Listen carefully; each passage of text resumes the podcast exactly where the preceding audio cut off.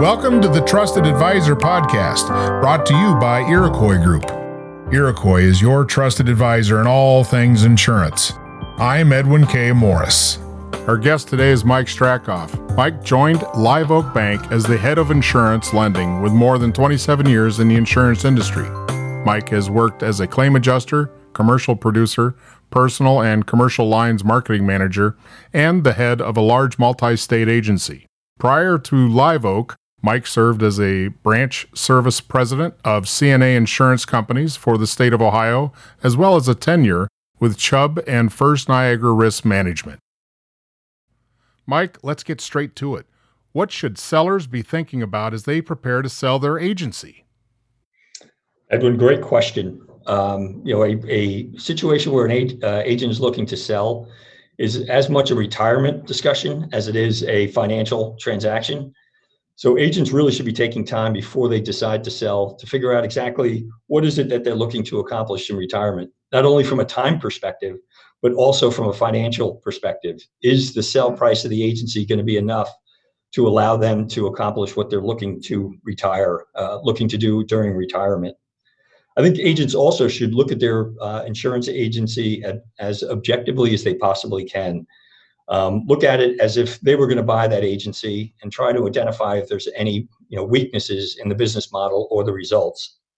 Things like uh, historic profitability. You know, has the agent agency made money over time? Uh, are they profitable with their insurance carriers? What's the current staffing situation?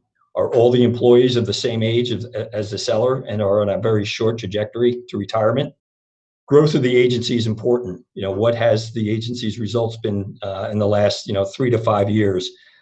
Agents want to buy uh, another agency that shows signs of, of positive growth and the ability to grow the business in which they currently have.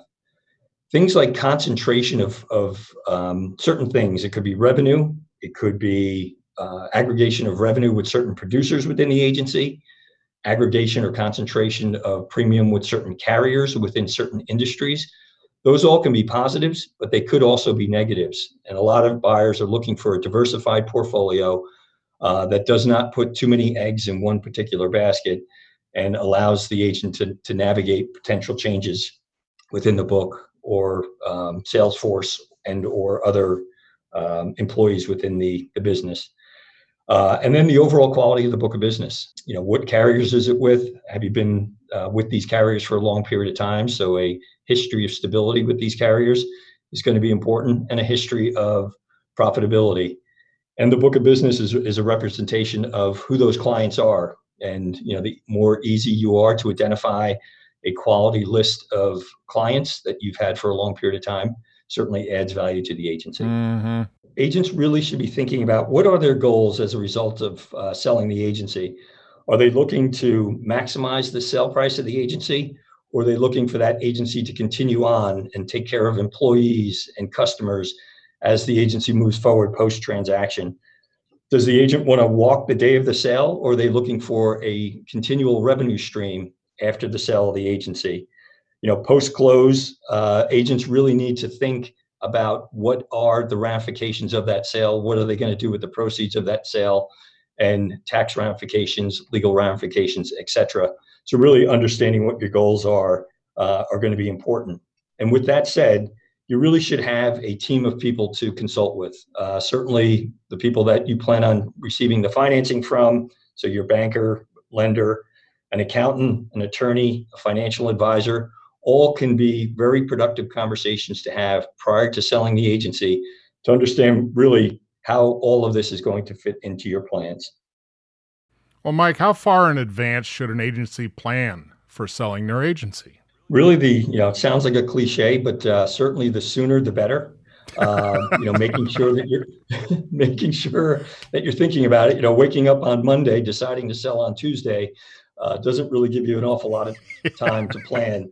And that's the extreme example. But really, starting you know a few years out, and you know, as you go through your discovery of potential weaknesses or how to maximize the value, there might be things that you need to do that will take time to make corrections, improve the results of the agency, A lot of these things don't happen overnight. So it really should be, you know, at minimum a year, if not a multiple year process in preparing to sell the agency. What would buyers be thinking about as they look for acquisition candidates? So as you're looking for a candidate uh, to acquire, I would say the first thing to consider is the cultural fit. Uh, many times, you know, agents look these look at these opportunities as a uh, financial transactions and spend a lot of time looking at the numbers uh, particularly if it's a situation where the employees will be retained, a location will be retained, and it needs to be managed from the existing agency, the buyer, if you will, making sure that the cultural fit, everything from their policy on employees' time off, their health care benefits, you know, how and when to use the agency management system, documentation. The closer there is that fit, the better the transition for that agency uh, will be.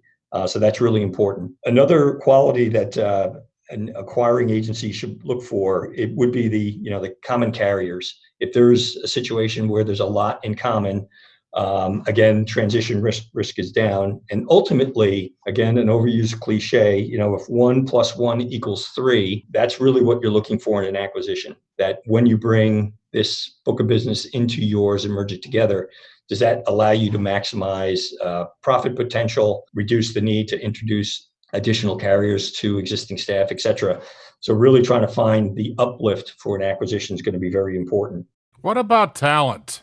There may be situations where talent is important and you can obtain uh, additional younger, more talented individuals through an acquisition uh, then you might be able to hire on your own, train, etc. So that would be certainly a consideration. This might seem too obvious, but a fair and reasonable valuation. You want to make sure that you know there's a lot of folks that have expectations of their agency uh, from a value perspective that are probably outside the realm of reasonableness. And it doesn't do you any any good to buy an agency in a situation where it's either overvalued, overpriced, uh, and making sure that uh, you know it is a possibility or will be a likely possibility that you will flourish, not suffer post acquisition, trying to service the debt and pay for the agency over time. So we've been talking about the purchaser's side. How about the seller side? What would you suggest to an agency to how to find acquisition opportunities? Well, it's great from a seller's perspective because it's certainly a buyer's market right now. There are more buyers than sellers if you got a room full of agents, 100 agents, and ask them who's willing to acquire, most will raise their hand. So most are looking for some level of acquisition, which really puts sellers in a great spot. Uh, so they can pick and choose, and as they develop their goals and what they're looking to accomplish, you know, many times uh, agents might be looking to maximize their value and maybe talk to somebody that's willing to pay a higher price. Right. Yeah. But that might entail the agent working for a number of years post acquisition and that might not necessarily be within the plan. So the better a selling agent has of what they're trying to accomplish, uh, it's great greater possibility for better alignment. Where are there opportunities for missteps in the buy sell process? Probably the biggest we see is the potential for overpaying. Many agents get uh, they fall in love with the deal, not necessarily the numbers.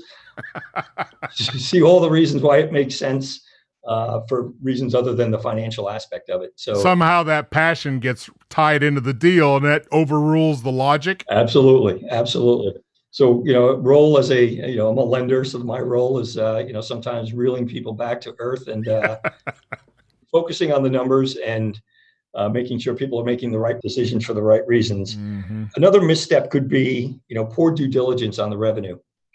Understanding not all revenue is created equal. Let me say it that way. Some revenue might be, you know, as a few examples, you know, non-standard auto might be a different quality of revenue as it might be for standard uh, or preferred uh, personal lines business, for an example, or commercial revenue, and you might have a, you know, right now uh, would be pertinent with regard to a big restaurant book or something along those lines that in an industry that's particularly impacted by COVID-19. So understanding and anticipating, you know, the vulnerabilities of that book is going to be important. Bad cultural fit, not to beat this uh, to a pulp, but you do see situations where acquisitions do not succeed because the angst created post acquisition that create um, mm. problems for people. And really, your your goal to avoid missteps is to avoid any post close surprises. Sure, it's very sounds like an e- it's easier said than done. What you need to do is kind of play out all the possible scenarios, understand you know the vulnerabilities, the risks associated with it, and really making sure that you're putting together a plan that's going to allow you for the best possible post transaction transition. So, otherwise than having a financial magic eight ball, when it comes to financing the transaction, what are some best practices to ensure there are no surprises? Starting early, you know, at times there's discussions that go on for years about, you know, potential acquisitions or perpetuation scenarios. And at some point, and usually it's much later in the process, a lender is brought into the scenario to understand what are the options and how you're going to finance this. And many times there's aspects of the deal that have already been pre-negotiated. It's already set expectations both for buyer and seller. And then they approach a bank, and many times, uh, or there could be aspects of those agreements that might be problematic uh, just from a structure perspective. It might not work from a financing standpoint. Mm. Um, we do find at times, you know, in a perpetuation scenario, that maybe the candidate is not bankable. They're not somebody that has, you know, the proper credit, does not have the resources to meet maybe a down payment requirement. They, they might be somebody that is deemed by the financing company as maybe not capable of running the agency, might be a good person, might not be there long enough, might not necessarily have the experience. So it might be the plan on paper, but does that actually translate to you know an opportunity to convince somebody to lend them money in order to get that done? One thing that's very important for agents to do, uh, particularly if they're looking for financing, is really run their agency like they plan on selling it tomorrow.